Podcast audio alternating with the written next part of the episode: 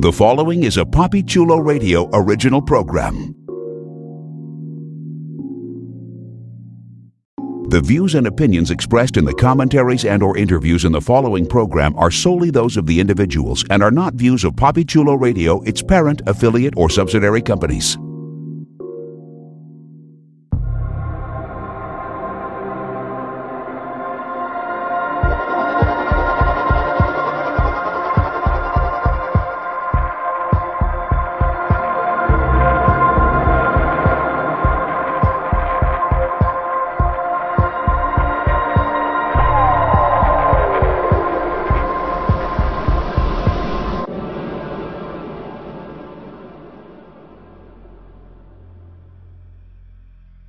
Season finale of the Central City Chronicle, the unofficial The Flash internet radio show exclusively on papichuloradio.com.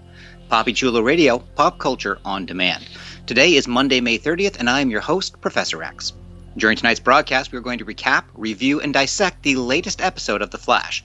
Later on in the broadcast, get ready for a spoiler alert as we bring you the hit CW series casting scoops, spoilers, and ratings. Please welcome my co host to our season finale broadcast, Ashleigh Michele.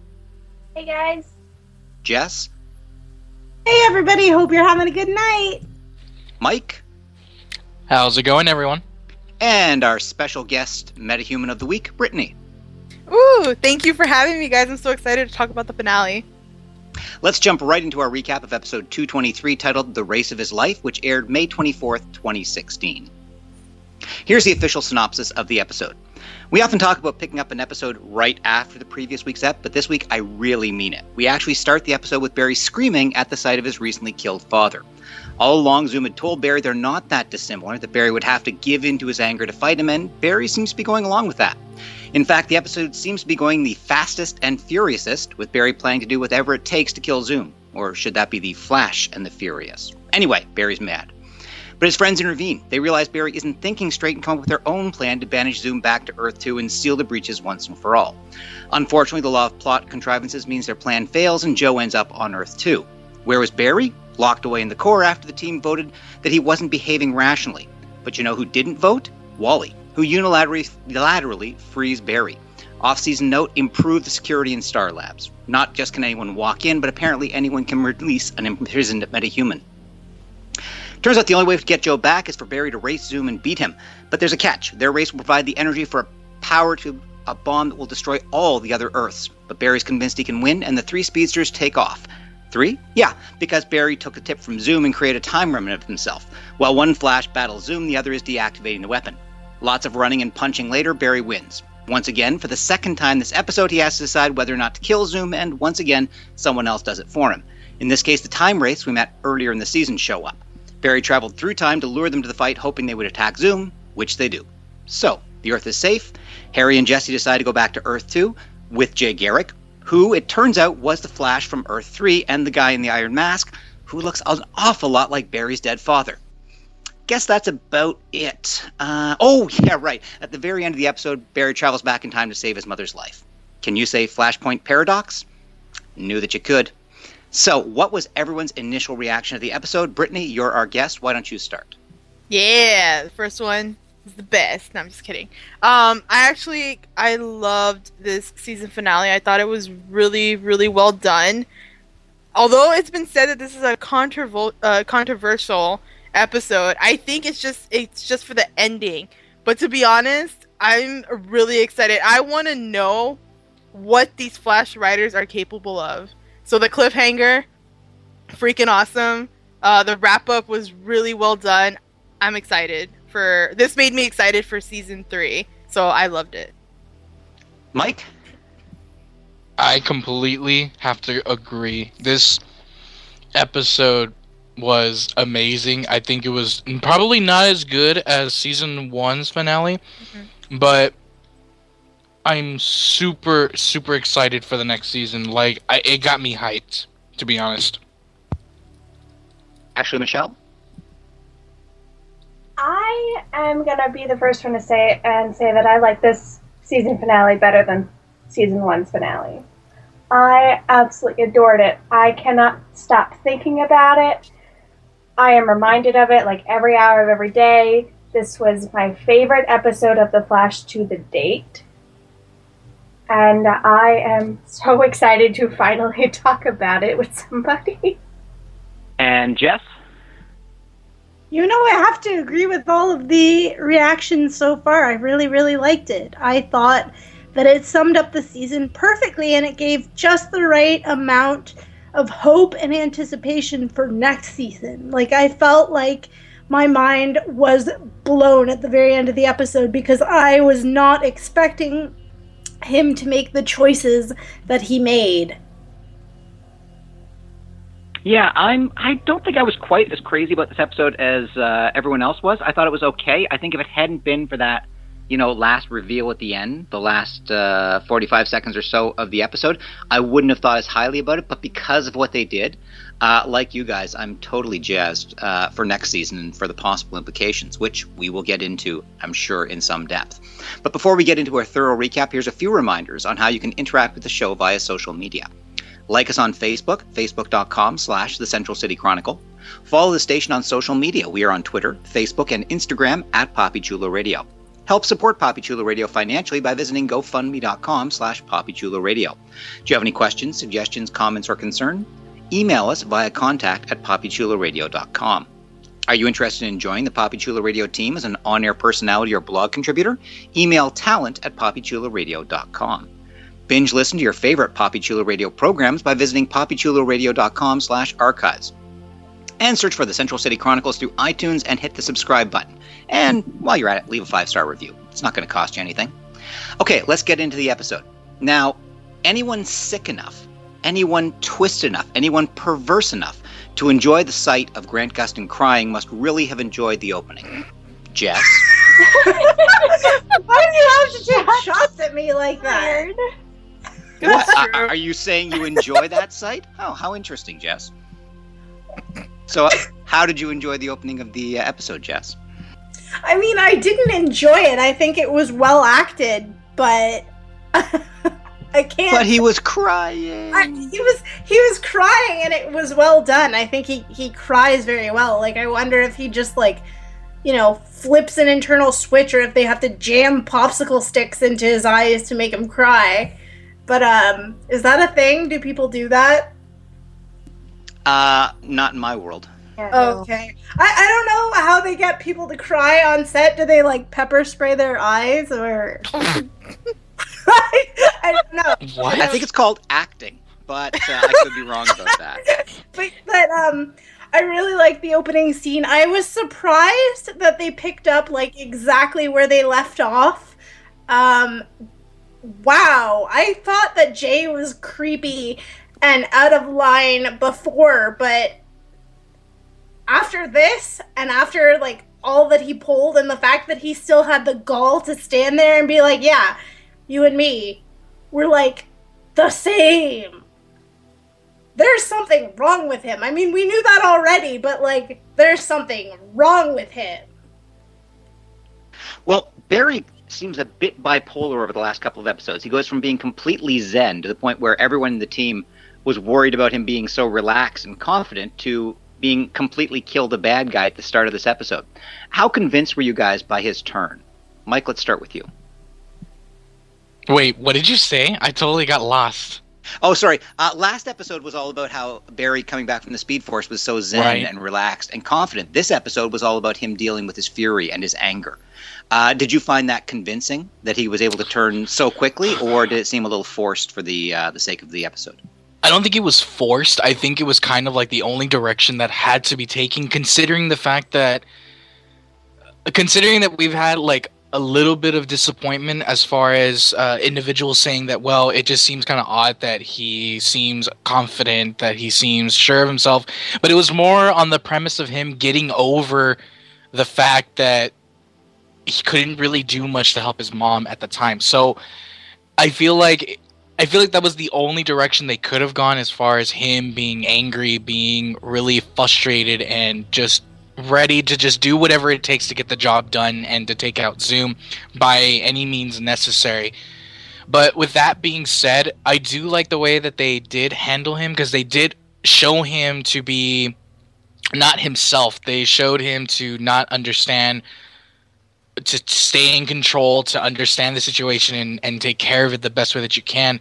So I do like the way they decided to go with it for him to kind of, you know, lose control and uh, kind of think irrationally and kind of just uh, do whatever it takes to get Zoom to where he's at as far as attention wise, and if uh, to race him as far as if that's the only way that he's going to come out of out of hiding or wherever he's at, then so be it. That I do like how they decided to go that route, but I think it was the only route that could be taken, considering that the the last episode was just him being uh, finally getting over that burden that he had as far as not being able to help his mother in any way, shape, or form and getting over that death. But again, I think that was the only route they could, and I think it was a good route to take. Anyone else have any thoughts about the Flash and the Furious? I agree with Michael.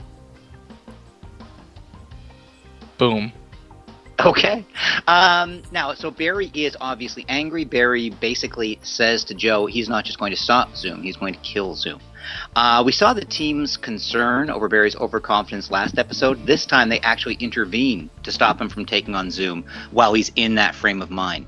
What did you think of the team's decision to sort of step in and say to Barry, no, we're making this decision on your behalf? It's almost an intervention or, you know, a, a tranquilizer fueled intervention. Ashleigh Michele, what did you think of that decision? I thought it was about damn time that somebody stepped in and basically told Barry what needs to go on because Barry has not been making very good decisions this entire season. And I think it's a lot of pressure for him to have to decide and do things like this all on his own. And for the team to finally step up and show that they can be someone other than background fans cheering for him it shows how far everyone's really come that finally we can have such a working team that they can even go into the field like this. And we need somebody to be able to say okay barry i understand that you can't do this we're going to do it for you. We're going to help you. You're not going to do this alone anymore. In essence, it's because they truly are a team. They're not just a bunch of people hanging around with the Flash. Right. So they get a vote. Uh, Brittani, what did you think about the team's decision to step in and, and take the decision out of Barry's hands, even though he's the superpowered one, he's the guy the show is named after? Ballsy and brutal, but it had to happen. Like, the thing is, they I do believe they need Barry to defeat um, Zoom, but at the state of where Barry's at, he needed to sit the fuck down. But God, if that didn't fucking break me to see him screaming and just so angry and he can't do anything, he's stuck in there.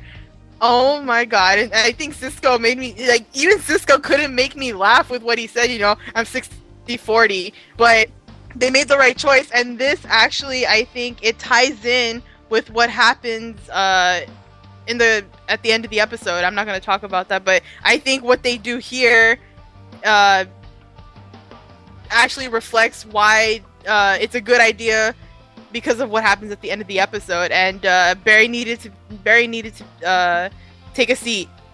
But what's also uh, I think it was right, but I also think it was wrong because I know that they couldn't defeat Zoom without Barry. And because we're pressed for time, I was like, guys, don't do this. You, you, need Barry. But then I'm like, Barry, you're not you. And it was just, it was frustrating. But I was excited to see what the team was going to do without Barry and if they would succeed. So props to the team for making a really hard decision.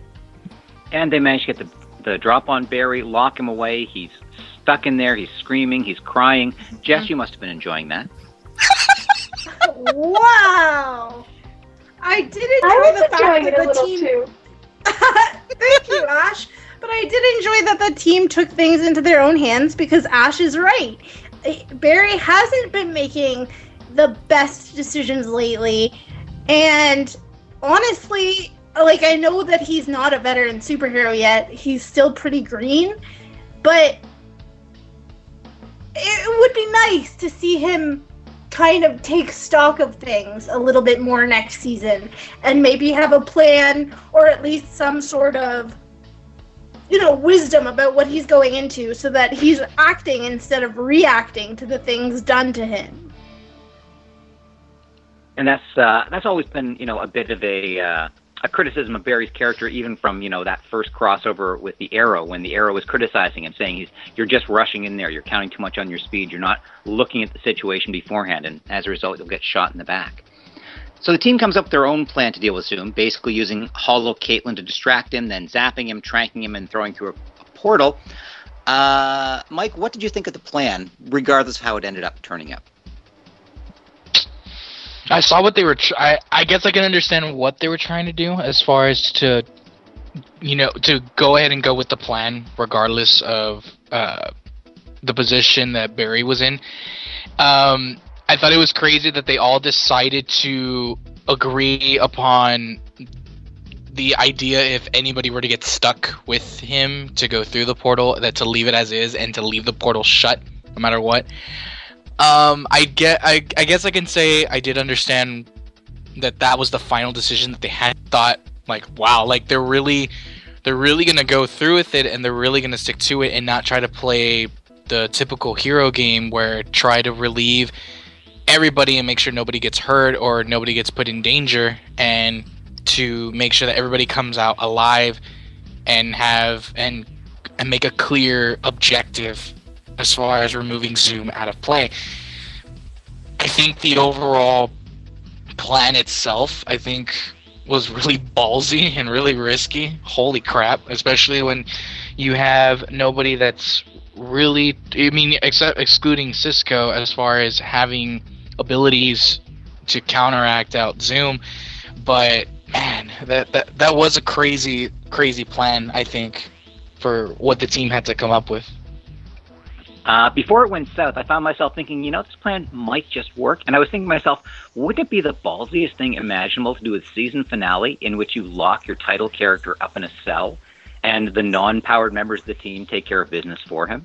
Uh, of course, that didn't happen. Uh, but uh, rest of the team, what did you guys think of uh, the plan and its execution? Any thoughts? I like the hologram. That took me for a loop. Yeah, I didn't expect that. Yeah, because sometimes this, our team, you know, I love them, but sometimes they are stupid. Um, so I was like, I, I was like, are they really gonna let Caitlin, who was held hostage by this guy and is, is you know experience, experiencing uh, PTSD gonna go up to him and then I was like I, I watched the scene and I was like something's off because um her acting or the way she was trying to get through to Zoom was so horrible and I Yeah, was like I, I don't you. I was like Danielle uh, you know Danielle who's the actress for Caitlin I'm like I've seen you act what is this but knowing that it was Caitlin acting as a hologram, I, that means the hologram was doing the bad acting, so I let it pass. And uh, I, I of course totally thought Zoom was not going to give in, and I think it was a good plan. If it didn't go south, that plan would have worked, and he would have been trapped. Um, Yeah. But you know, of course, you know, Portal 101, stand by the enemy and just get sucked in with the enemy.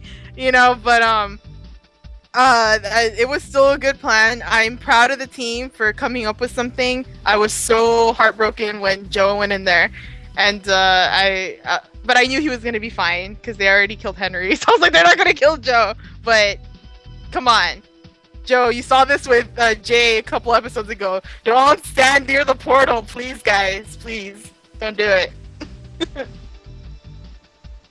Uh, so Joe gets sucked into the uh, portal, ends up on Earth 2, where he's chained up by uh, Zoom and gets to see for himself the man in the Iron Mask. And we get the big reveal: the man in the Iron Mask is actually Jay Garrick.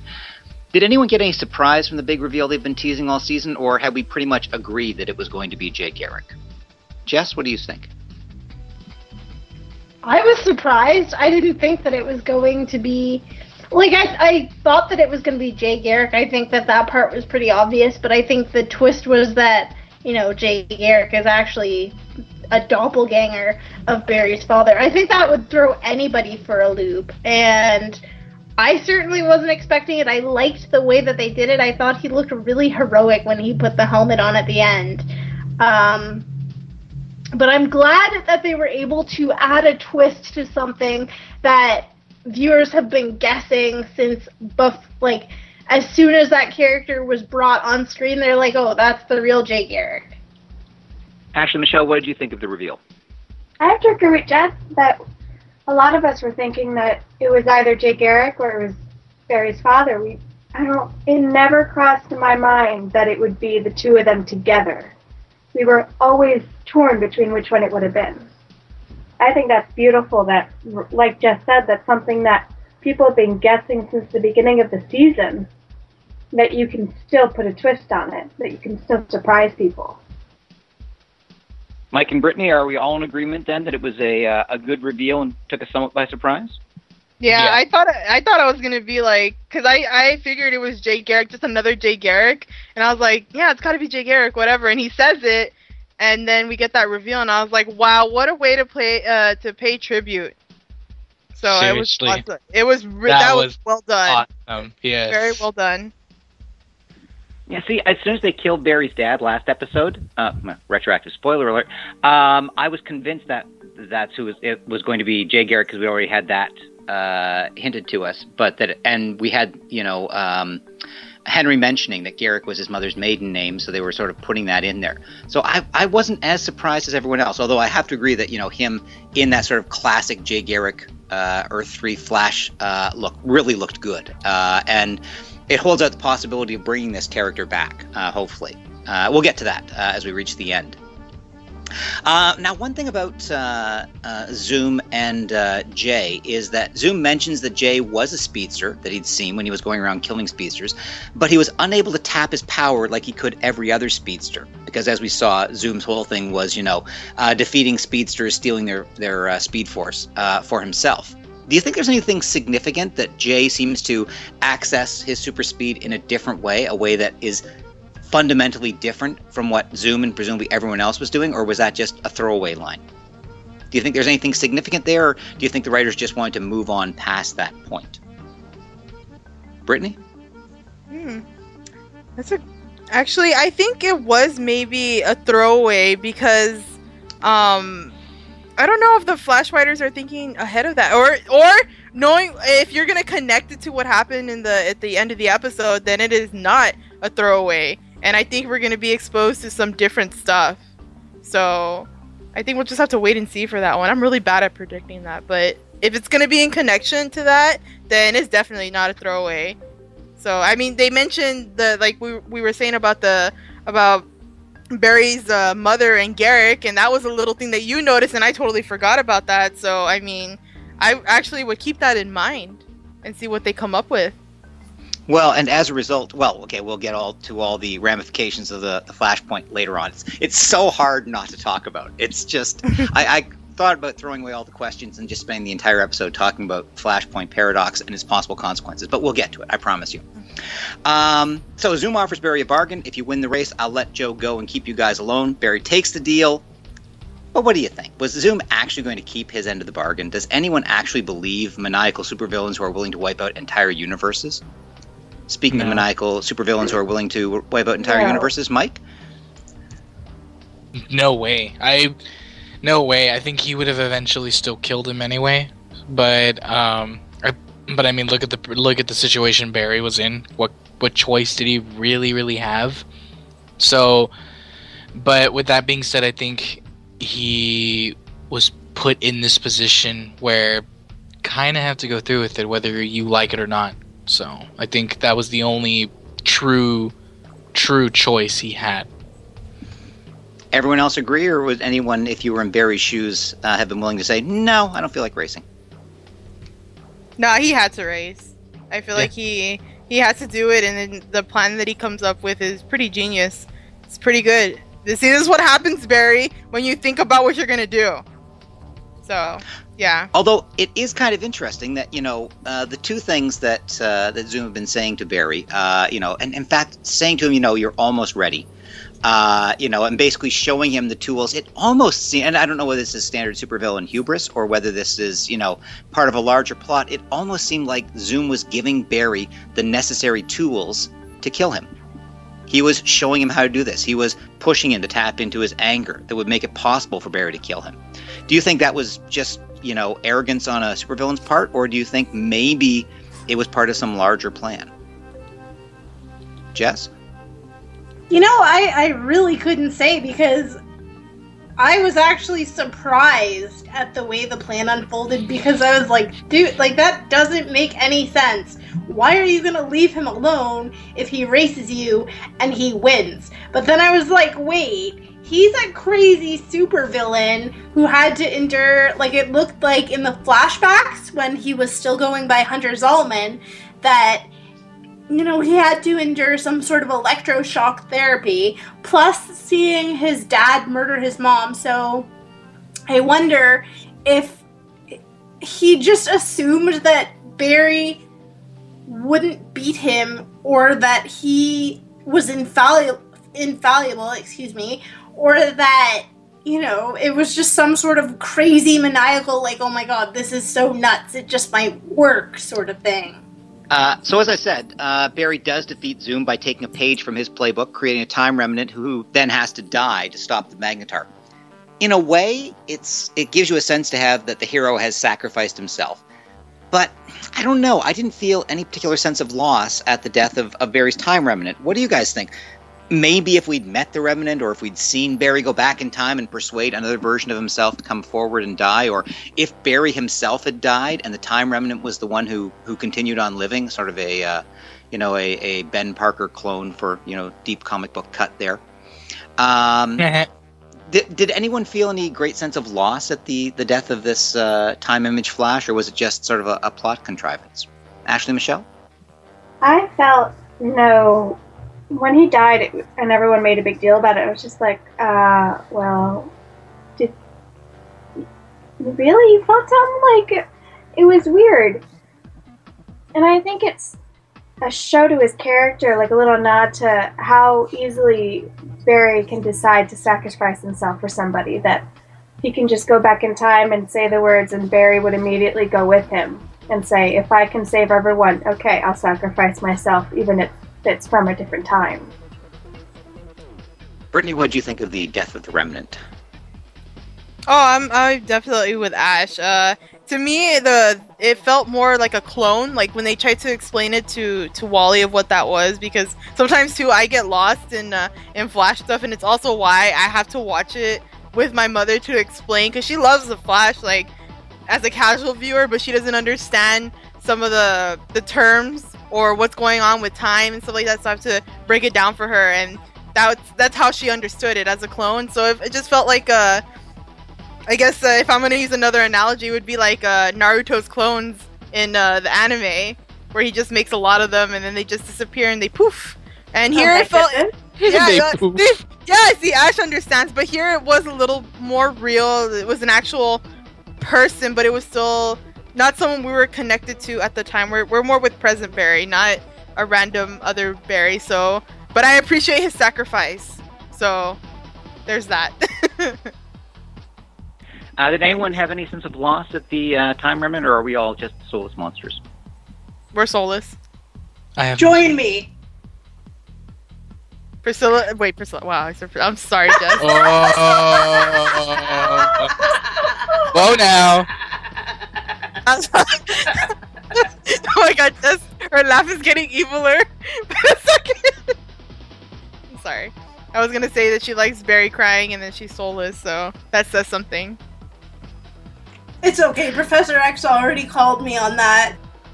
Twice. Um, so, um, before we get back to uh, the plot, let's talk a little bit about character. I think one pretty valid criticism that uh, that I've heard, and I think that we've mentioned about the show is that they don't necessarily do female characters all that well, or if they do, it's for one episode. So Iris had you know one great episode, Caitlin's had a couple of good episodes, Jesse's been good at times.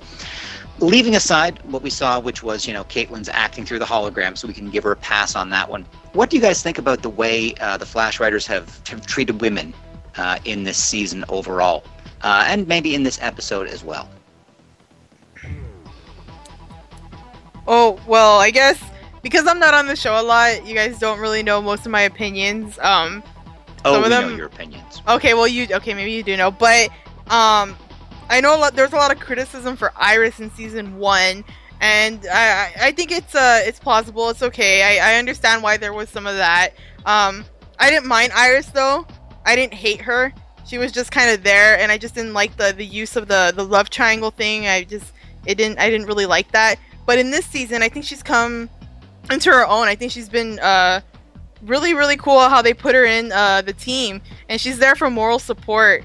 And uh, but she's also there to kick ass if she needs to. If she needs to get in there, but she really doesn't have to. And uh, I think they write her. I think they've written her pretty great this season. Um, however, I think she's the only one.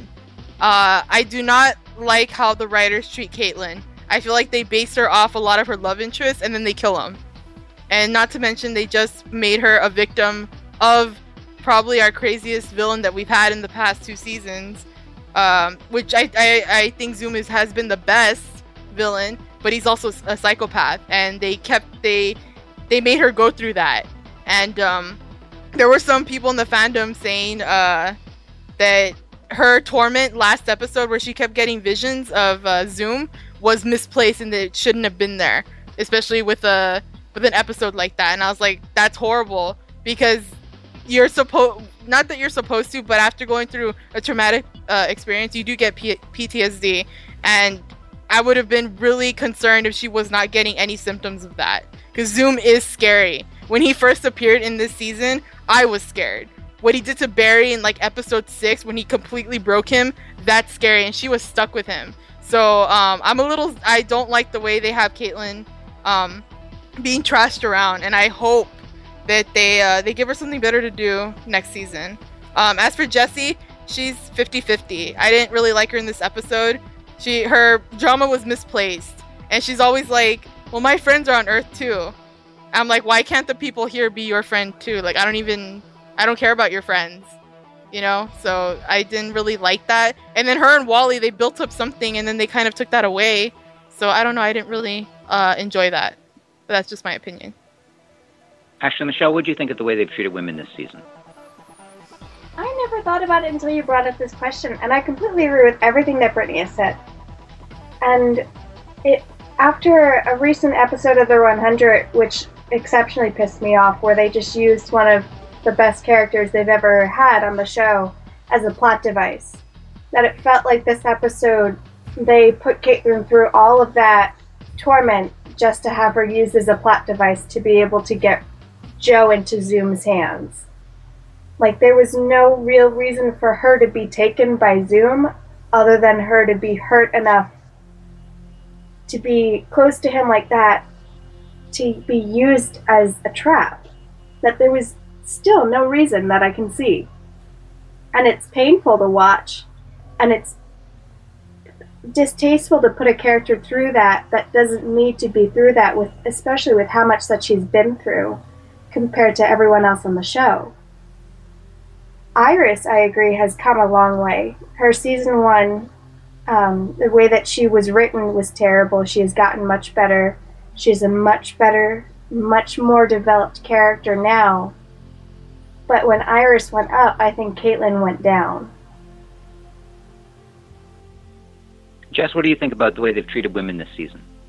To be honest with you, I don't think that the CW writes women very well. and this is like going. How do you think it compares to the other superhero shows? Is The Flash others- better, worse, about the same? about the same and it's it's not like this is a current issue i am a huge fan of charmed i've seen all 10 seasons multiple times i will cut off human contact just to watch all 10 seasons even though i've already seen them multiple times like it is unhealthy. So i'm completely obsessed with that show but even i can admit they really played on a lot of like female stereotypes that they shouldn't have played on so often. And the characters suffered as a result from it and 10 years or whatever how many years later they haven't really learned anything like this isn't a show about witches or sisters or whatever but they haven't really learned anything about making you know strong cohesive females that can be more than just you know the tough girl they haven't really learned anything about making multi-layered female characters And Mike, any comments on how they've been treating women? I do kind of notice uh, as far as Caitlin goes. Um, I feel like with Caitlin, I feel like they kind of made her digress, and I feel like they could. I'm hoping that they do her more justice the next season instead of her making her feel like insignificant to all the other characters. And I think with Iris, I personally have always loved Iris from season one, but I feel like they gave her a little bit more justice in this season, but I feel like if they were going to do that with her, I think they should have done the same thing with Caitlin. But I will say, as far as the 100 goes, the little uh, snippet that Ashleigh made, I actually liked it. I thought they actually did it okay, but I'll leave it at that and go back with the Flash. Uh, I think. I think they could have done more and explored more with Caitlin, especially Caitlin, instead of just focusing the tragedies that she has as far as building up uh, some sort of interest with somebody and then either they get killed off or they turn into something maniacal. I think they I guess they really tried banking on that it would always catch on, but I feel like I, I feel like it's not not doing it any good for her. So I'm hoping they fix her the next season. And at least Danielle Panabaker got some got to stretch herself and have a little more fun when she was playing, uh, you know, Killer Frost. So that gave her Yeah. something to do, and, and maybe made up for the fact that you know, by comparison, uh, Caitlin was always going to seem a little uh, uh, milk toast. I Uh, do- Okay, I- so sorry. Well, I wanted I wanted to just say that even though I didn't like the way she was being written, I did like uh, the, a line they gave her this episode because I feel like she didn't get to do much aside from being bait. She uh, when when what's his name? I'm sorry. When Barry is uh, is yelling at Cisco and he's like, you know, I just saw my father killed in front of me. Do you even know what that feels like? And they had Caitlin go in and say, I know what that's like. And then she also says, you know, but you pulled me from that darkness. You helped me cope, and I just want to do that for you. I thought that was a really great moment. Just a little thing for me. And it also helped reinforce why the team felt they had to step in. You know, Yeah. their, their realization, uh, because you know, and certainly Caitlin's point of view, she had been there. And, Uh, and okay. Barry, and Ba- I'm sorry, and Barry did, you know, didn't know what how to respond to that. So that was yeah, really awesome. and it did sort of you know shut him down a little bit and and make him realize, okay, this is not just them acting like jerks. They they you know they're doing this for their own reasons, much as he might disagree with them. Uh, okay, so uh, warning to you all, we're going into the essay section now, so you might want to take out your essay books. Be sure to put your names on them uh, and show your work. Uh, the I'm question not in is, school anymore. what character do you think had the biggest growth over the course of this season and why? Starting with Mike because he was being a smartass there. what character do you think had the biggest growth over the course of the season and why? Biggest growth only in this season, or do you mean like in the entire show? Since Just let's like, stick to this season.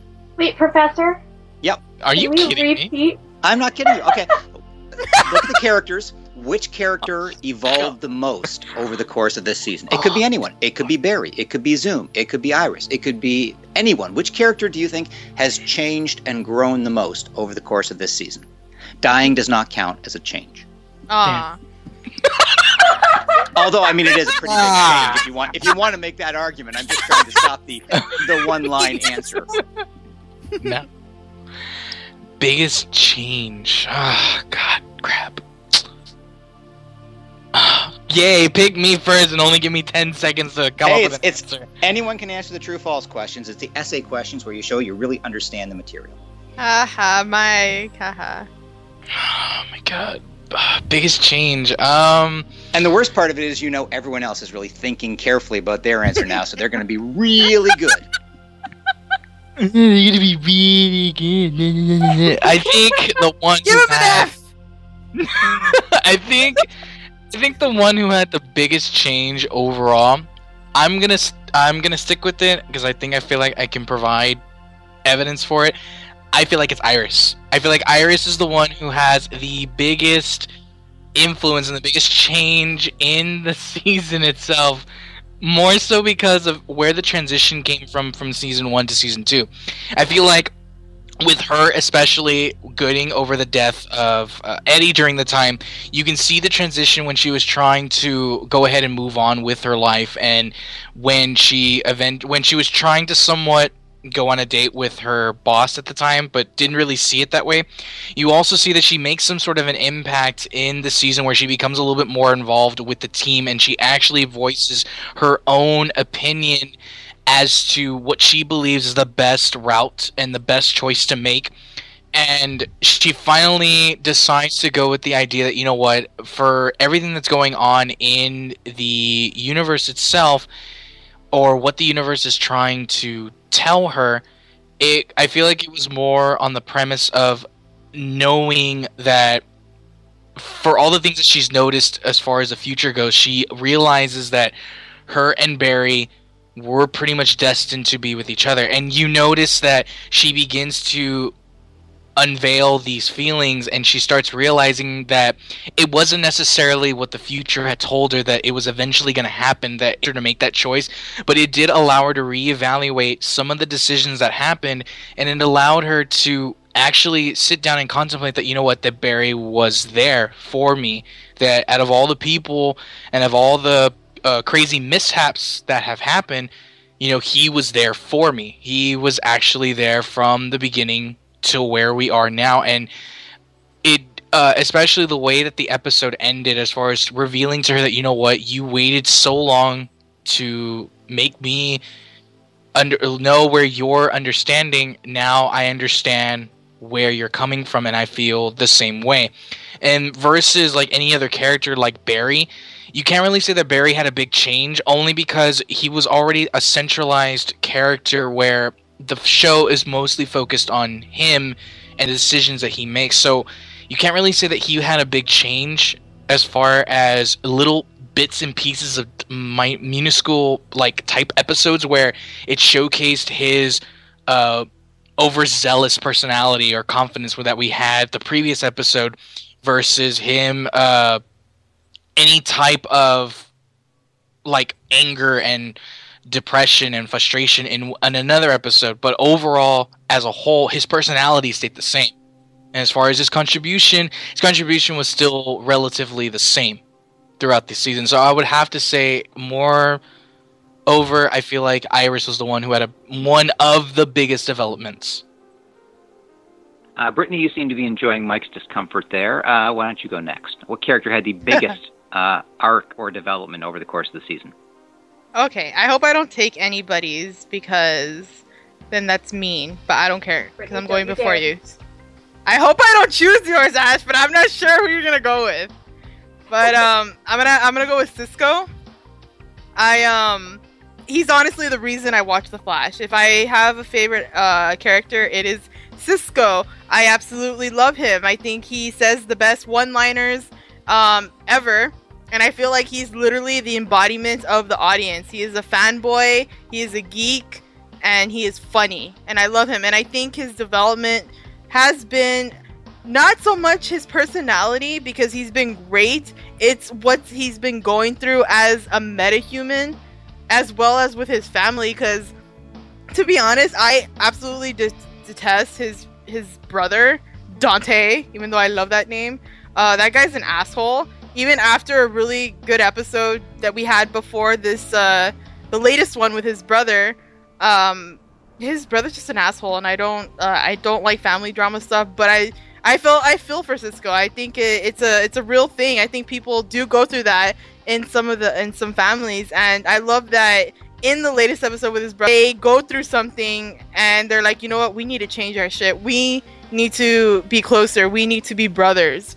And um, that's freaking amazing that we get his uh him and his brother to have a stronger bond. So that's development right there, really good development. Um, as well as him being a metahuman. He doesn't he learns that he has all these powers and at first he's afraid.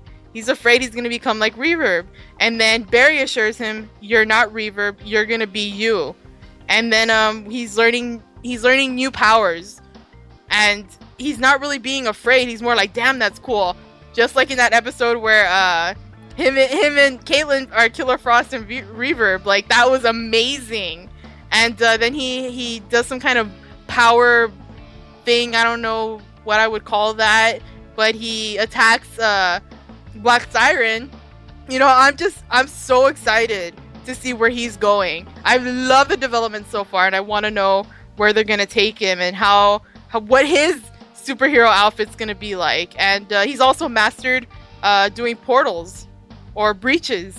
So I mean, Cisco's just been amazing. I think he's been written well, not inconsistent in the slightest. He's been amazing, and I love Cisco, and I'm biased as fuck. Mic drop. Oh, yeah, I've got a mic drop coming for you later. oh Um, god. No, we're just going to drop Mike off the call. Uh, so, Ashleigh Michele, Okay. your choice for uh, best character development this season.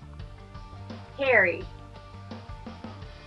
I have loved watching Harry come from this cold hearted father who really didn't know his daughter, who didn't even know really how to talk to his daughter, who worked in his lab, and that was it, and that's all he ever wanted to do, to immensely caring for all of our heroes on Earth One and improving the relationship with his daughter to even sacrificing well, not sacrifice himself, but he had the intention of doing so if it came to that, if it was that bad for her a couple episodes ago. He has come, in my opinion, so far from the cold hearted bitch that he was in the beginning that now his heart has grown three sizes too big, and he is one of my favorite characters now. Plus, we got that lovely uh, at the end when he was, you know, saying goodbye to everyone and finally called Cisco by his first name. Uh, and Cisco threatening to poltergeist him in, in Earth 2, which was really nice. Uh, what do you think? Are we going to lose Tom Cavanagh for next season because he's going back to Earth 2, or do you think they'll find a way to bring him back? No, no. Oh, he's coming. He's coming back. Stay. Coming back. I don't have any. Uh, spoiler alert. I don't have any spoilers about that. Spoiler alert, no spoilers. Jess, uh, what character do you think had the greatest development over the course of the season? For me, honestly, it was Iris, and um, I think we've had this discussion before where I've actually said on the podcast on a previous episode, like, finally, I can see what makes her the girl of Barry's dreams as opposed to, you know, us being told that she is the girl of Barry's dreams. I think that she definitely expanded and grew a lot more, and the writers did a lot to help her character, especially in like post Earth 2 episode. Earth 2 Iris is still my favorite Iris because she's a badass. I agree. But um and I think what goes hand in hand with that is the biggest regression that we've seen this season is Barry and it's because of those last, you know, 5 minutes or whatever it was that he ran back in time because the Barry that we had known up until this point, I mean, yeah, he went through some terrible things. You know, the death of his mother, having the woman of his dreams swooped up by another man, and then actually learning to, you know, kind of consider that man a friend, and then he's dead, and all of his friends are dying, and it's just terrible, and he's crying a lot. But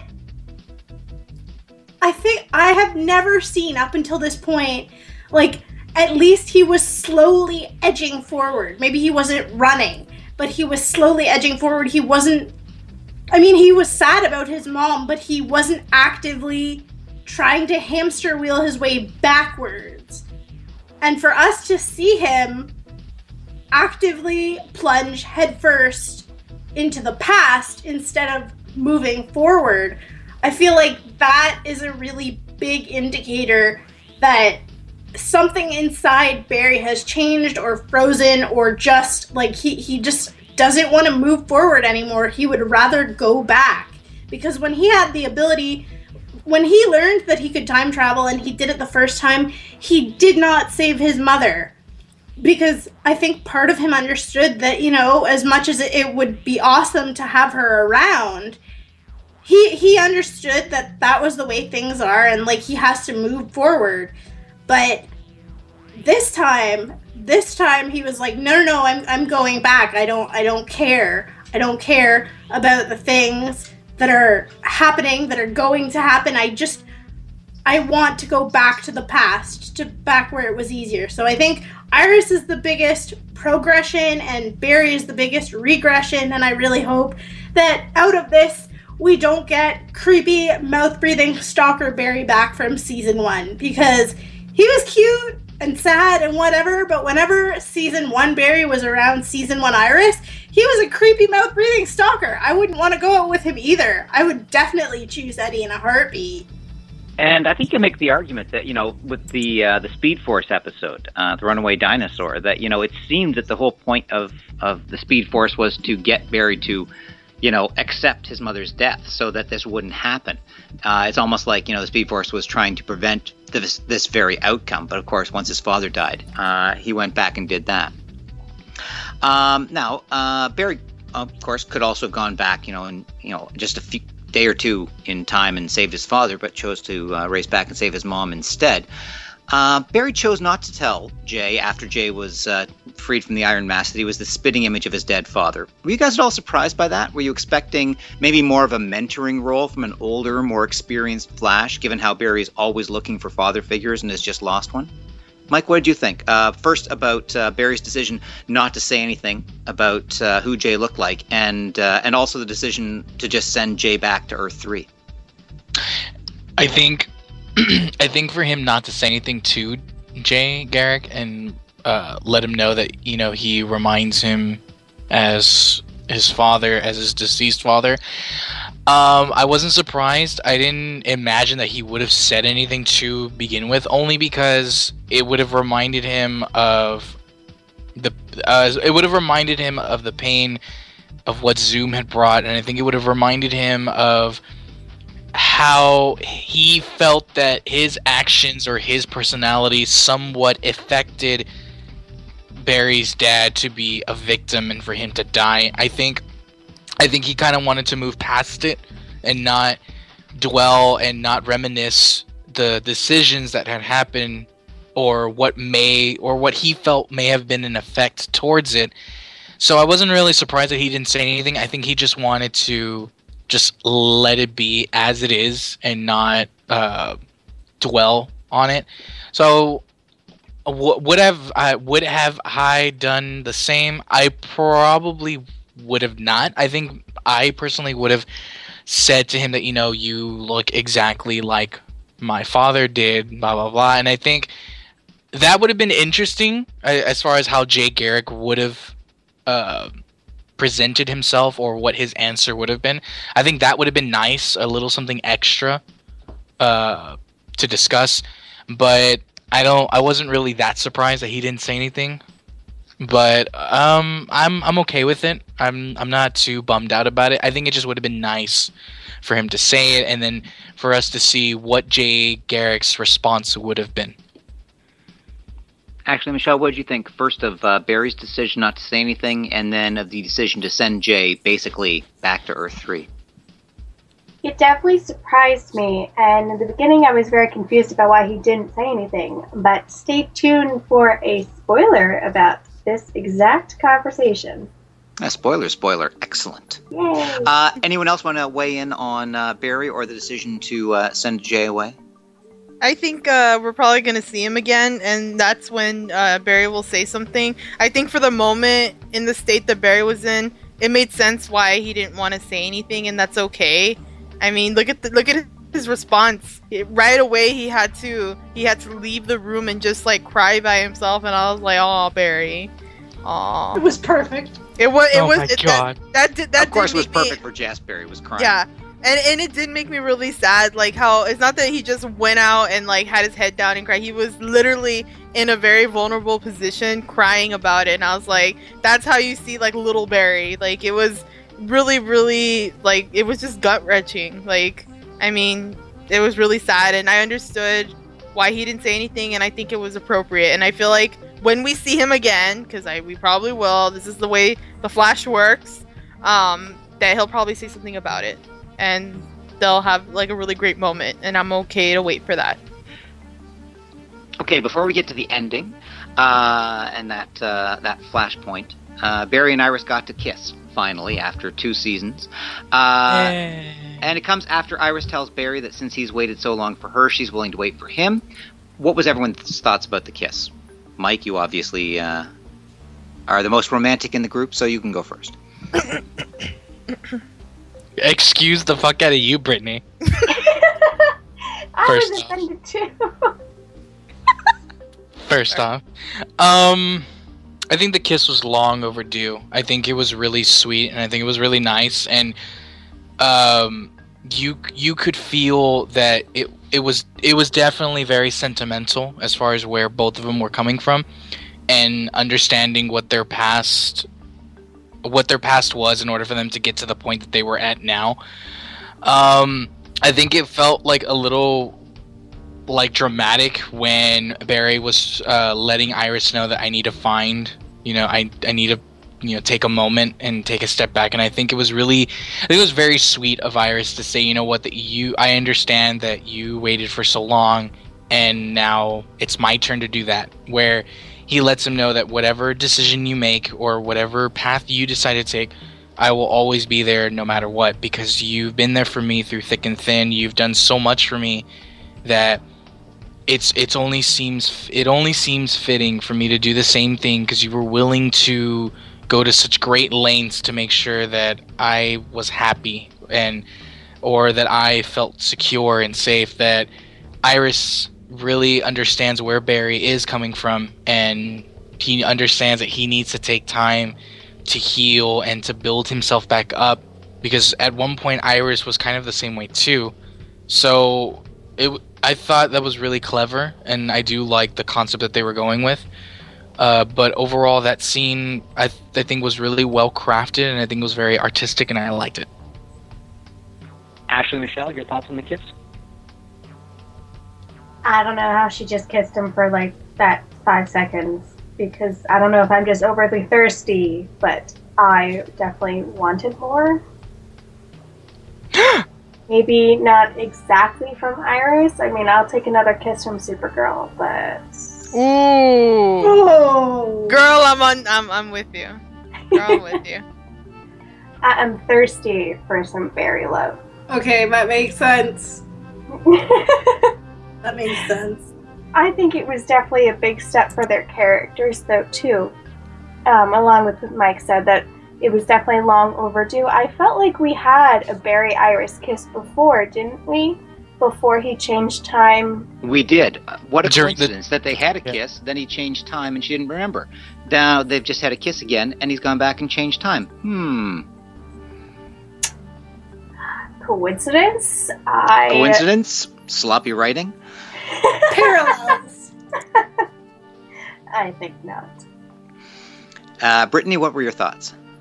Uh, okay, so I think the the what the Flash did right with this was it was a really good moment because I think a lot of shows struggle with where to put the romantic um the romantic scene or the pep talk, you know, in a, in a finale, especially like there's so much going on. When do we get to take a breather? When do we get to have the really sweet moment? And I think the Flash nailed it. I think uh we got the iris moment at the end of the episode and it was really really well done. Very very sweet. Um i agree with mike and how she said you know you waited for me i'll wait for you. I thought it was great and they give you a kiss. I mean what more could you ask for as a west allen fan?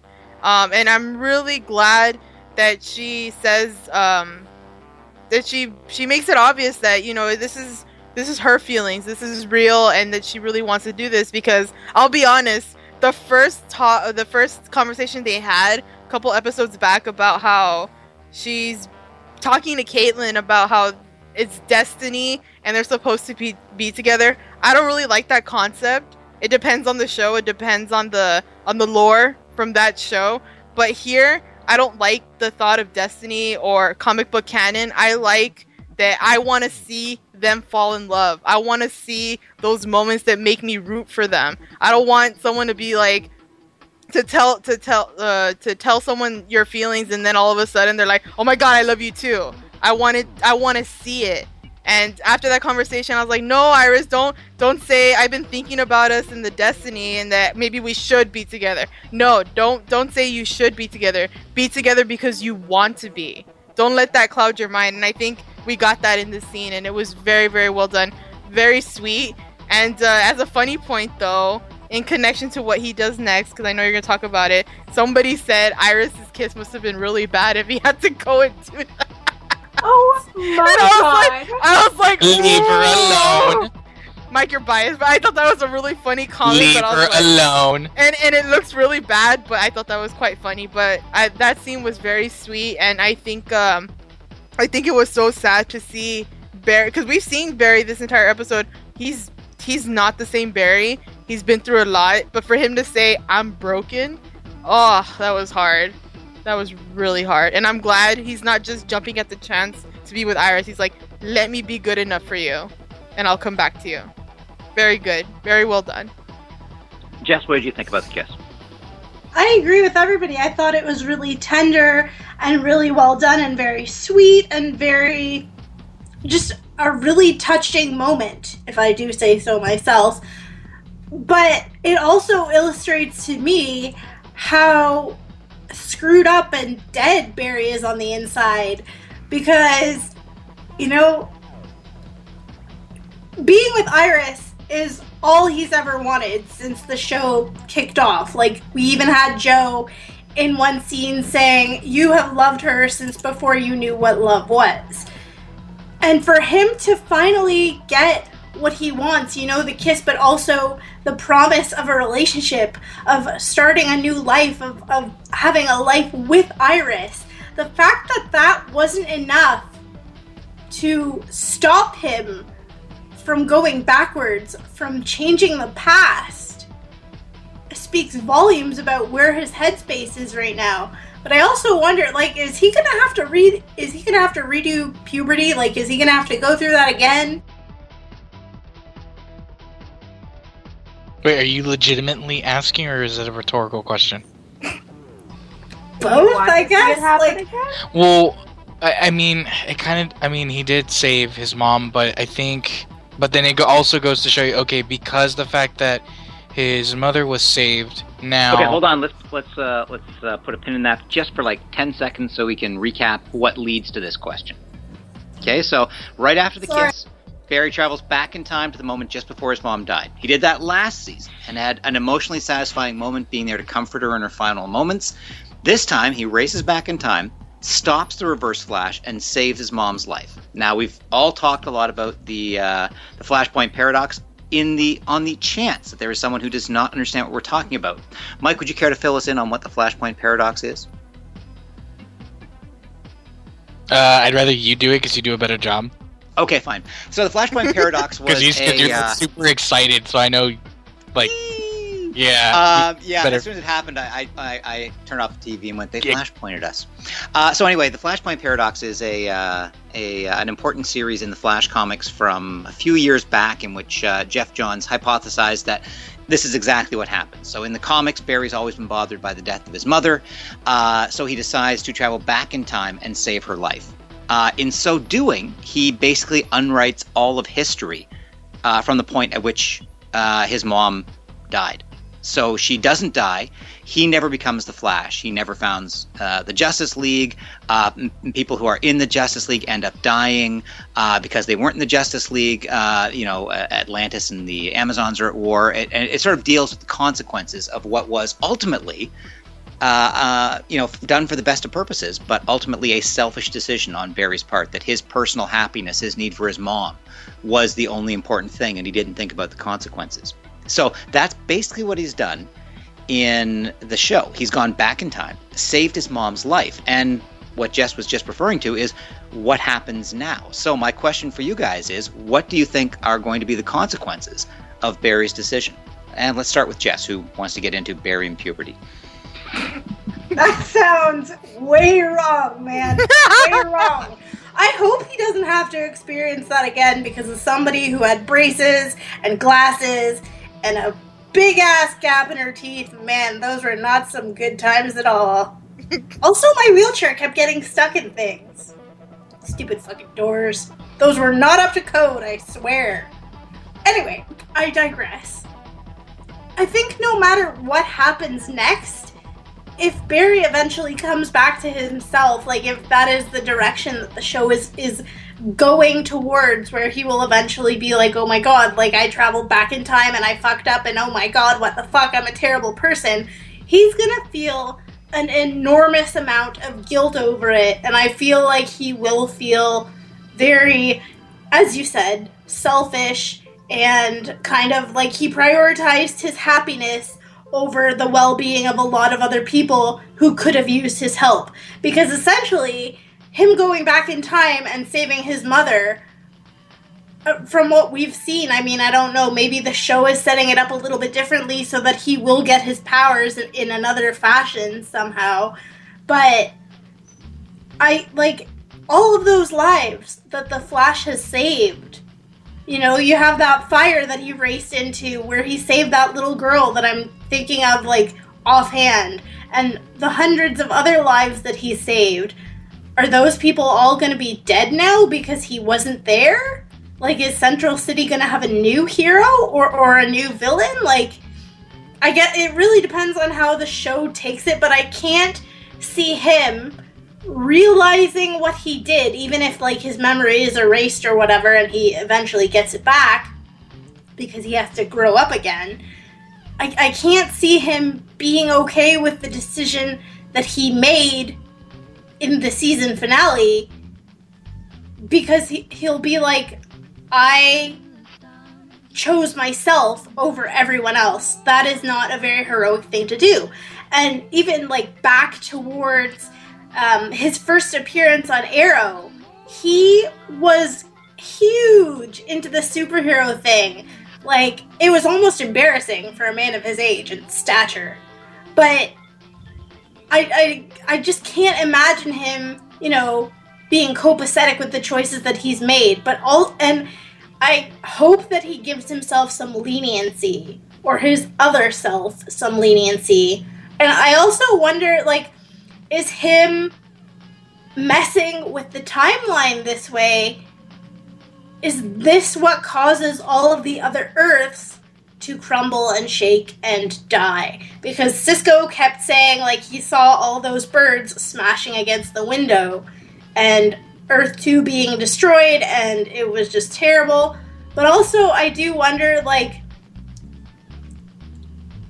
I can't even put it into words. I just there are so many questions that I have and not enough like potential answers. I just have a lot of theories, but I I've trusted them to get me to this point, and I really like what they've done with the season so far. So I think whatever they choose to do is definitely going to be, you know, worth watching, even if it diverts heavily from what was in the source material. Mike, what do you think about the consequences of this action?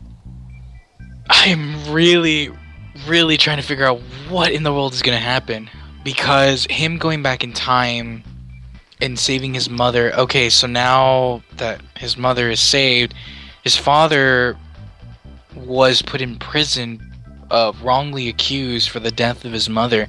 So now that that issue has been removed, so then what's going to happen to Barry's dad? considering that he won't be affiliated with uh, him being responsible for the death of his wife. Now that that happened, now if we were to progress even further, uh, will will he st- what will uh, will the particle accelerator still happen, or and if that's the case, will what's going to happen to every other character that was involved. I, I am really, really trying to figure out how they're going to uh, try to answer as many, many possible questions that you can get from him going back in time. I, I'm just really, I'm really confused because so many things has, so many things have happened where it was significant of how Barry came to be as far as trying to find out who framed. Uh, his dad and killing his mother and him trying to figure out okay how and what happened. So now that that doesn't exist anymore what's gonna happen to like uh, harrison wells? Is he still going to be alive? Is he gonna be there now that Eobard uh, Eobard is not gonna be there to to uh, take his role of being harrison wells? So I, I really don't know how the hell are they to do this, and I'm really really psyched to see how they're to answer mo all or most of the questions that we're going to ask. Uh, Brittani, any thoughts? Um, only that. Uh, with him doing this, it's pretty insane, and I think they're completely erasing. I think that's the the controversy that people are upset that they're completely erasing two seasons of development. But I, I'm wondering, you know, do people think that what he's done is gonna last the entire season or just a couple episodes? Because if it's the entire season, that's that's pretty insane. But it could tie in with the crossover and see how it affects other worlds. So, and we're getting a four way crossover. So, I mean, that works in that way, and that brings in Supergirl. Okay. Or it's to be a couple episodes up to the mid season, and we'll see what happens. And I think there's to be, it's the consequences are to be massive. I, I mean, if you compare to what he did in season one, going back in time and saving everyone from that weather wizard, I think that's his name, right? Weather wizard. Um, he saved the town from being like drowned out and you know weather disaster and Cisco dying and everything. And even though he he goes back in time and he saves them, something else that's bad happens, but not as bad as what was happening where he had to go back in time and Joe was injured and everything. Here, nothing was happening. They defeated Zoom. Everyone was okay. There's no like there's no other villain coming up. Barry does this on selfish um as a selfish reason. So I feel like because last time it was to help people, there's a minimum consequence. Here, it's going to be massive because nothing was happening. He just decided to do it. And I can't blame him for, you know, he was telling Iris, I came to terms I was just coming to terms with my mother's death, and then my dad dies in front of me. Like, that's enough to fuck with your head and make you just want to just go and, you know, I thought he was just going to go and see his mom or something. I didn't know he was gonna fuck it up, and he does. And then we see our Barry from last season at the door looking at him and disappears. That I think uh, symbolizes that the Barry we knew in season one is gone. Like his timeline is gone because of the cliffhanger or what he does with the paradox, and uh, it's gonna be insane. I don't have anything because anything can happen. Everything can be topsy turvy. And I guess if you want more theories or more ideas, you would have to watch the Justice League movie, Flashpoint Paradox, which is really fantastic. And uh, that's all I have to say on that. Uh, Ashleigh Michele, if you can avoid putting on your spoiler hat for just a moment, uh, what do you think about the consequences of, uh, of Barry's decision? I think that this was a beautiful ending for this season. I am I had no idea that there was a Flashpoint paradox before I watched this episode and I was amazed. I was like cheering, I was screaming. I wanted everyone to watch it when I did because I was so happy that we would be able to see an alternate universe or an a a different um, timeline of Barry of when he actually did save his mother. And I had no idea there was not even like a hint in my mind that this would happen, that they could go with this storyline. I'm not a comic book reader yet. Yet.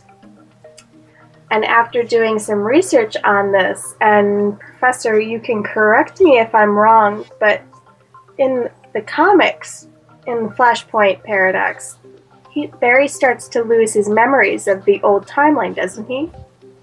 Yes, and, and that's one of the things that they'll have to decide is, is how they deal with the consequences of this time travel. Right. Right. And if he can even remember that he changed time, and there was a time before when he was a speedster. And if he even is a speedster, if he can get back to where he was, or if he can find another speedster to help him get back there, there are endless possibilities here. And I think that is wonderful. The show has opened a door where I thought they were just going to close one, they've opened many of them. Unlike some shows this s- season, Arrow, that have backed themselves into a corner. Boom. Yeah, and a lot of it just depends on how they choose. You know, uh, we're talking about what we think the consequences will be. The the writers basically have given themselves a blank slate because you could treat it with like currently age Grant Gustin being stuck in the past and trying to find a way home, uh, and then maybe finding a way home and then realizing, you know, no one remembers him because the entire timeline's been wiped. And I agree uh, with Brittani. I'm pretty sure that's why we saw uh, the uh, the flash from season one disappear. It was indicating that the timeline had disappeared. And one complaint I've had that you know I've railed on incessantly is that when they do the time travel, they don't really deal with the consequences. Uh, that you know, I've, I've always said that when they make a change in the past, it should ripple through to the future, uh, and they did deal a little bit with that uh, in one episode uh, with the uh, time wraiths, where. Um, oh, a villain, I can't remember who it was, uh, becomes a good guy in the present, showing that what happened in the past could Pied affect Piper. the future. Pied Piper, thank you. So here's my thought, which might be totally crazy, but I think there's a way to play off this. Uh, if anyone from CW is is listening, start taking notes now. So. My complaint was always that they would screw around with the past, but it wouldn't really have much of an impact in the future. Almost as if there was an organization dedicated to ensuring that the future unrolls the way it should Oh my god. a group of let's call them time mistresses. So what if these time mistresses suddenly cease to exist? Suddenly you have a situation in which Barry traveling to the past will have significant effects. And what if there was one time mistress left over who realized that all of history was being rewritten from this one point in the past and went back to try to fix it? So what I want to suggest to uh, the CW is that The Flash is your most popular show. So do your crossover the first week back. Involve Rip Hunter and the Legends. Involve, or do it earlier than December, because they've been talking about December, but do it early. Get people watching the other shows, and maybe find this as a way to, uh, you know, explain suddenly how Supergirl is going to exist in this world. I agree Um, with you. I think that would be a brilliant way to start the season. And I think you could leave Arrow out of it. Arrow is a little more reality grounded, but because Barry didn't actually intersect with uh, with uh, the Arrowverse that much, I think you can make the argument. It's not like we're talking about Flash from the comics or Flash from the Flashpoint Paradox uh, DVD.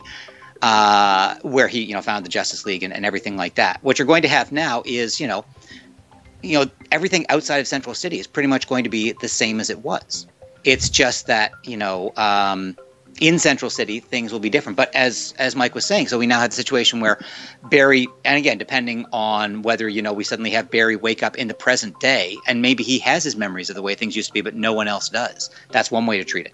Another way is that he's stuck in the past without any powers, as you know, a 30 year old uh, with his mom and presumably his younger self and his dad trying to deal with that uh, and trying to find a way to get home, essentially making him the reverse Flash from season one. Um, you know, then having to track down Harrison Wells and give him this crazy story about time travel.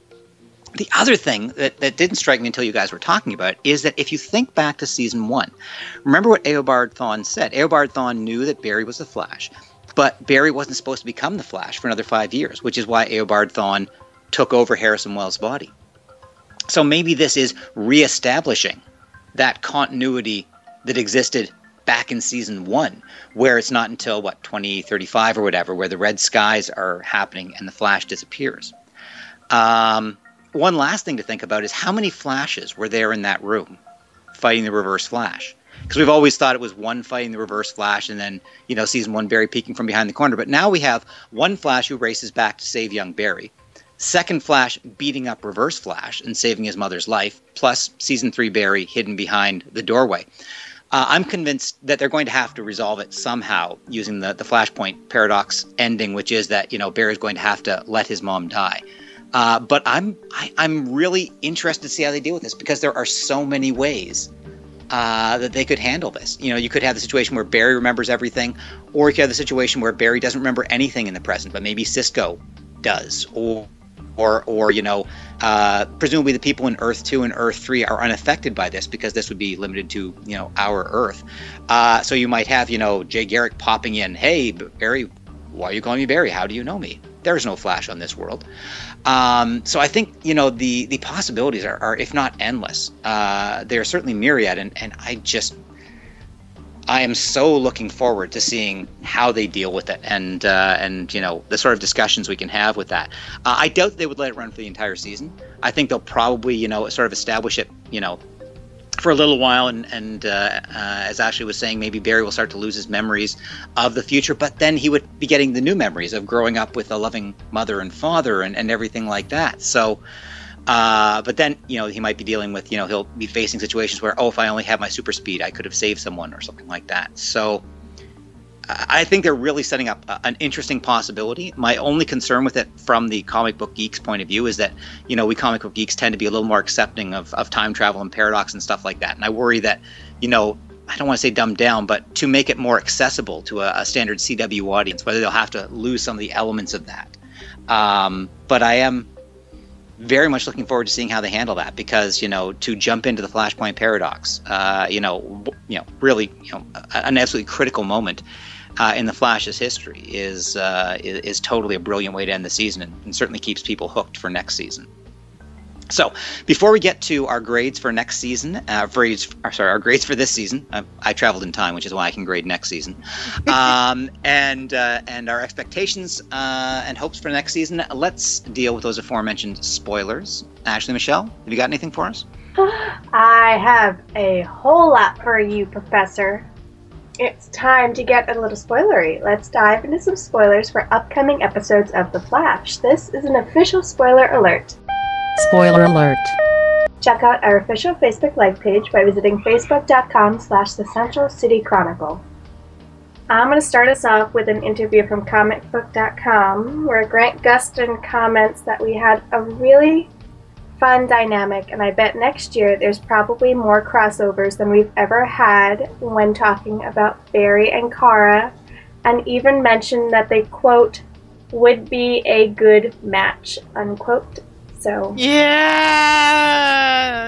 the shipper in me is alive. Shh, Michael, shush. Super Let me Flash. Let me have this. Yes. Hashtag Super Flash. No. Yes. No. There has been plenty of speculation that the four way crossover might actually be the season premieres of all of the series. See, they're listening.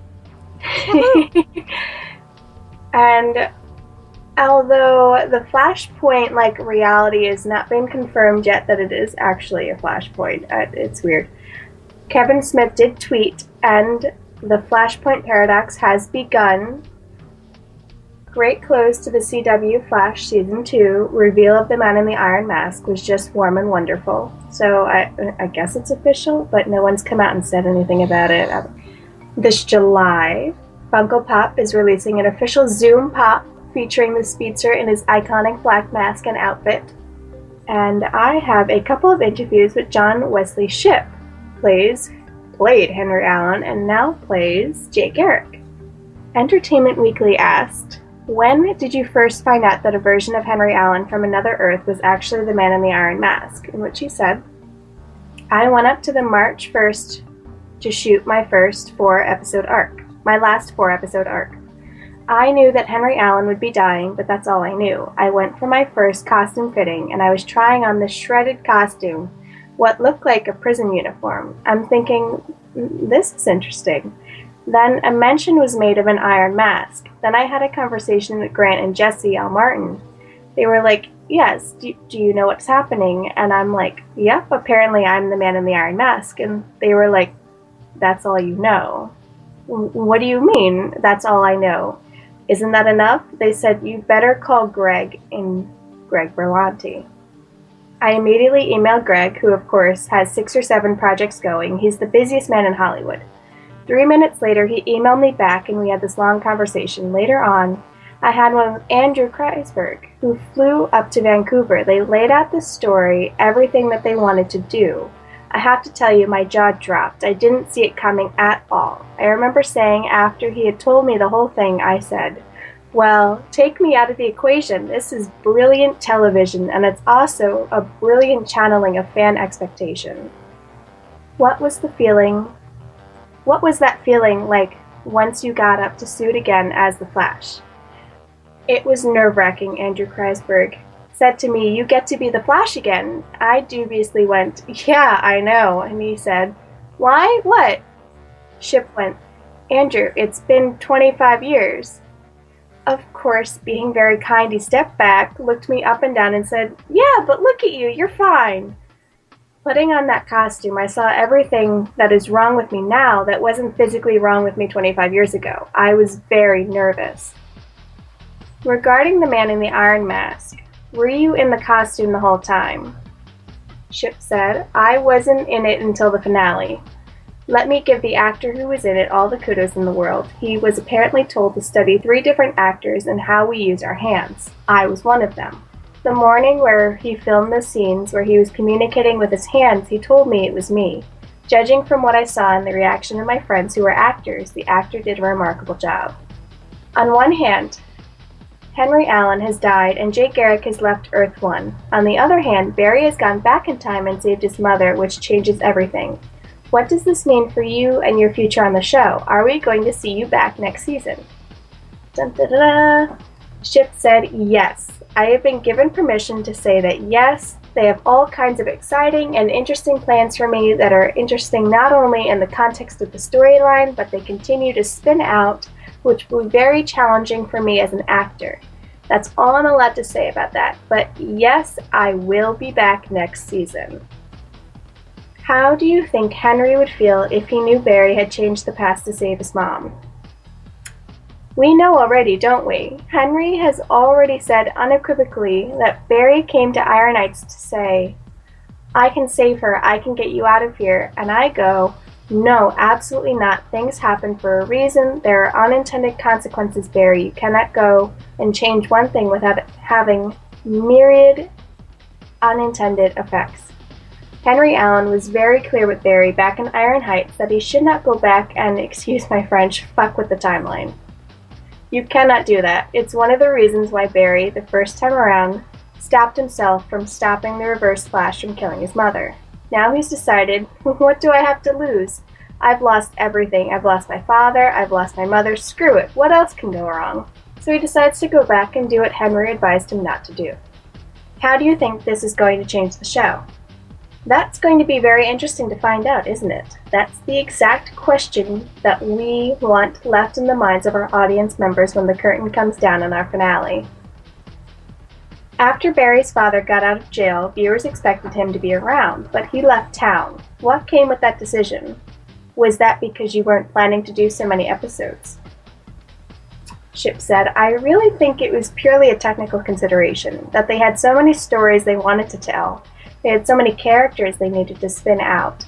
I personally had no desire to hang around, drinking beer and eating pizza on the sofa in my underwear saying, Well, Barry, you going to the crime lab today? I don't think that would have served me while playing the Flash in the past. It would have ser- it wouldn't have served Henry Allen. It would not have interested me. They needed to get Henry off to one side. Shipp continues in an interview with THR this isn't the Henry Barry relationship in another form. Jay is a very different guy. People say that I, John Wesley Shipp, and the original Flash, but he's the original, original Flash. This is the Golden Age Flash, the head of the Justice Society. This is the real Flash Daddy. I have to remind myself of that because there are some aspects of the Henry Barry relationship that I treasured the absolute emotional vulnerability, having a safe haven for him, that emotional connection, it's going to be very tempting for me to want to go back and play that dynamic again. But the Jay Barry dynamic is going to have to be very different. There have been endless suggestions and possibilities that I can cross over to Legends, as Jake Garrick Shipp says. Jake Garrick formed the Justice Society. Not that I know of anything concrete, but this character is so open ended. Henry Allen had a shelf life. He had one purpose to be there to support Barry. Jake Garrick, it's wide open. Who knows what we're going to see? Variety asked of Shipp, What do you think the repercussions of the finale will be going into next season? He said, The palette is wide open. The thing they love to do at the end of the season is they introduce so many elements that could go in so many different directions. For me personally, as an actor, Henry Allen was rather close ended. He was there for a purpose, he served his purpose, it was time for him to die. The fact that I'm now getting to morph into an entirely different character that is so important to the Justice Society of America, which also bleeds into Legends of Tomorrow, he's such an important character to this whole world. It just opens up enormous possibilities for me as an actor going forward, and the challenge for me, having played Henry, is now I get to create an entirely different character going forward. So I think we're going to get Jay Garrick on Legends of Tomorrow. There's been multiple hints, and I'm very excited about that. And the ratings for The Flash came in at 3.3 million viewers and a 1.2 in the demographic, which dipped a 10 from last week and that's all I have for spoilers. Before we wrap things up, let's get everyone's overall grade for this season. You can grade anywhere from an A to an F. Pluses and minuses are acceptable. Mike, let's start with you. What was your grade for this season? For the entire season, I probably would give it an A minus A. I really, really, really enjoyed it. I thought it was overall beginning of the season to the end of the season. I thought it was great. Just a little minor slip ups, but other than that, I thought it was a great season, and I'm really, really looking forward to the next season. Jess, what do you think? Um, solid B plus for me. There were some things I didn't like, but overall, like Mike, the things that I did appreciate far outweighed the things that I didn't. Ashleigh Michele, what's your grade? It's definitely a solid A. I can't remember a time for the season where I thought it was slow or dragging for me. And Brittani, what's your grade? Uh, I give it a, a solid B. Uh, I do think that the Flash had a really, really great uh, first half. I think, uh, to be honest, I have one of my favorite episodes of the entire series uh, in the first half, which was I'm pretty sure the name of the episode is Enter Zoom. Uh, that was like probably the best introduction of a villain, and the consequences and like the potential with him was magnificent. Like the that last five minutes got me hyped. So that like for me gives the first half like an A, and the second half, I there was some problems, uh, like with a lot of shows that do that. But um, I gave it a like a B, so it averaged out as a solid B for me. It was a good season, so. Uh, as for me, I'm going to give it an A. Uh, I can't think of a show that uh, I look forward to watching every week as much as The Flash. Uh, I think if you look at the highlights of this season, Welcome to Earth 2, Runaway Dinosaur, Enter Zoom, uh, it had some great high points. Uh, even when they were going to the standard, you know, metahuman of the week, I always enjoyed that. It had a good mix of action and humor, good special effects.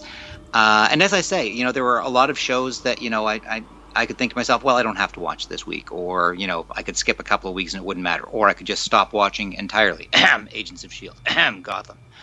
Uh, but Flash is one that uh, I I couldn't imagine uh, not watching every week. I just love the characters, uh, I love the special effects, and uh, and I love the writing. I just think uh, it's it's I think it's the certainly the best superhero show out there right now. So before we go, any thoughts, expectations, or hopes for next season. Uh, maybe uh, deal with what you hope will happen rather than what you think will happen. Uh, let's go through the same order. Mike, let's start with you.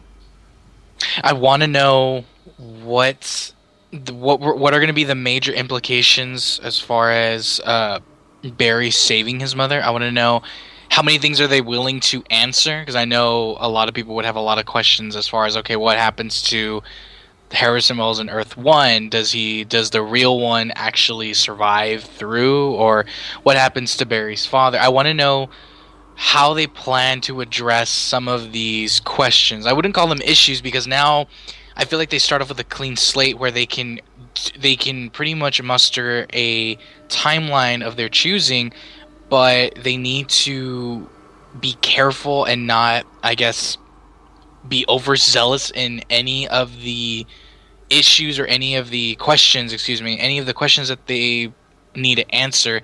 So I, I want to see that, but I also want to see how they plan to start the premiere season for Flash. I want to know are they willing to, like how you mentioned, uh, and I completely agree, are they going to meld some of the other TV shows together to make it like that, or will they just do a normal standard season opener? Or I, I really want to know how big the consequences are going to be for the season. Jess, what are you hoping for? I'm just along for the ride, to be honest. I have, which is amazing, but I have put so much stock in these writers, and I think that they really, at least they pretend to have a grip on where they're going and, you know, the stories that they want to tell and the things that they want to bring to the screen so I'm just really kind of trusting them and, and going along for the ride. One thing I hope that they don't do is speed us up so much that we see Barry like already grown up kind of with a family of his own. I, I don't think that they would do that, but I would really, really hate it if they did because he would have to tear himself away from another family, which I think would also be tragic. But luckily, I don't think they're going to go down that route. I just really hope that they don't do it. Ashleigh Michele, what are you hoping for? Super Flash, Super Flash, Super Flash. Yes! yes! Okay. Oh, that's. And- uh, I would just be so satisfied with just like one ep- when they finally do the crossover. Just, just give me some chemistry for Kara. Just please, just please. And Brittani, anything you're looking forward to other than Super Flash? Well, uh, Ashleigh had mentioned in uh, her spoilers about Black Flash. I feel like we're gonna see him. I also uh, got the hint when uh, when they were tearing up uh, Jay in that last scene where the where the wraiths take him. So um, I thought, oh, we're gonna get some Black Flash. Like I'm, I would love to see that. like Zoom was already terrifying. Just imagine him looking all zombie-like, basically. Like that's even scarier. So that's just like freaking amazing. So I want to. I hope they incorporate that, like in some way, shape, or form. I'm happy. I want to know how long this uh, this uh, Flashpoint is gonna last, and uh, if they do the crossover if- as the premieres, that would be awesome. I want to know how they are gonna put in Supergirl into our world. I'm really excited, and like Ash, more Super Flash. Yes, Barry and Barry and Kara have so much chemistry in one episode. I can't even imagine what we're gonna get with another, with like another two or three or four. Mike, be quiet. You're biased. Um, so I'm just, I would like to see some of that. I, I honestly, I want to see everyone interact. Like, I want to see Cisco and Winn. You know, I want to see um, just Felicity Winn and Diggle watching, you know, the way Diggle interacted with uh with Flash, now seeing Kara, an alien. Like, I mean, come on. All good stuff. So I'm excited for all that. Yeah, I'm I'm kind of with you guys. I'm I'm just uh, I'm just looking forward to how they resolve it. You know, I think they've got so many options. Um, but uh, I think if we learn one thing from uh, the showrunners of this show, and I hope you know they've got enough time to focus on it, because you know uh, they've got multiple shows going on. Uh, in addition to Supergirl moving over, there's also going to be the new Riverdale show. Uh, I just hope that uh, Berlanti and company have the time to focus on Flash and keep it good, or at least to make sure that they've got the right people in place to to treat the characters well and uh, continue doing interesting things that'll keep us uh, tuning in. So, uh, we'd like to thank everyone for joining us these past 23 episodes. Uh, visit papichuloradio.com slash archives to download this episode and many more. Registered users will gain access to our archives of previously aired broadcasts. You can also download tonight's broadcast through iTunes. Just search for the Central City Chronicle and subscribe, and don't forget to leave a five-star review. Please like us on Facebook by going to facebook.com slash the Central City Chronicle. Also, like Papi Chulo Radio on Facebook by going to facebook.com slash Papi Chulo Radio. Help support Papi Chulo Radio financially by visiting gofundme.com slash Poppy Chulo Radio. Email us via contact at papichuloradio.com with any questions, suggestions, comments, or concerns. Are you interested in joining the Papi Chulo Radio team as an on-air personality or blog contributor? Email talent at papichuloradio.com. And I'd just like to take a moment to thank my co-hosts, who have, I think, consistently over the course of this season provided not only the smartest and funniest, but dare I say, best-looking recap show out there. Co-host for the final time this season, please wish the listeners a good night. Good night, guys. Night. Good night. Night, Thank- everybody. Thanks for tuning in. Join us in fall of 2016 for a brand new installment of the Central City Chronicle, or, as a result of the Flashpoint Paradox, who knows what will be. Good night.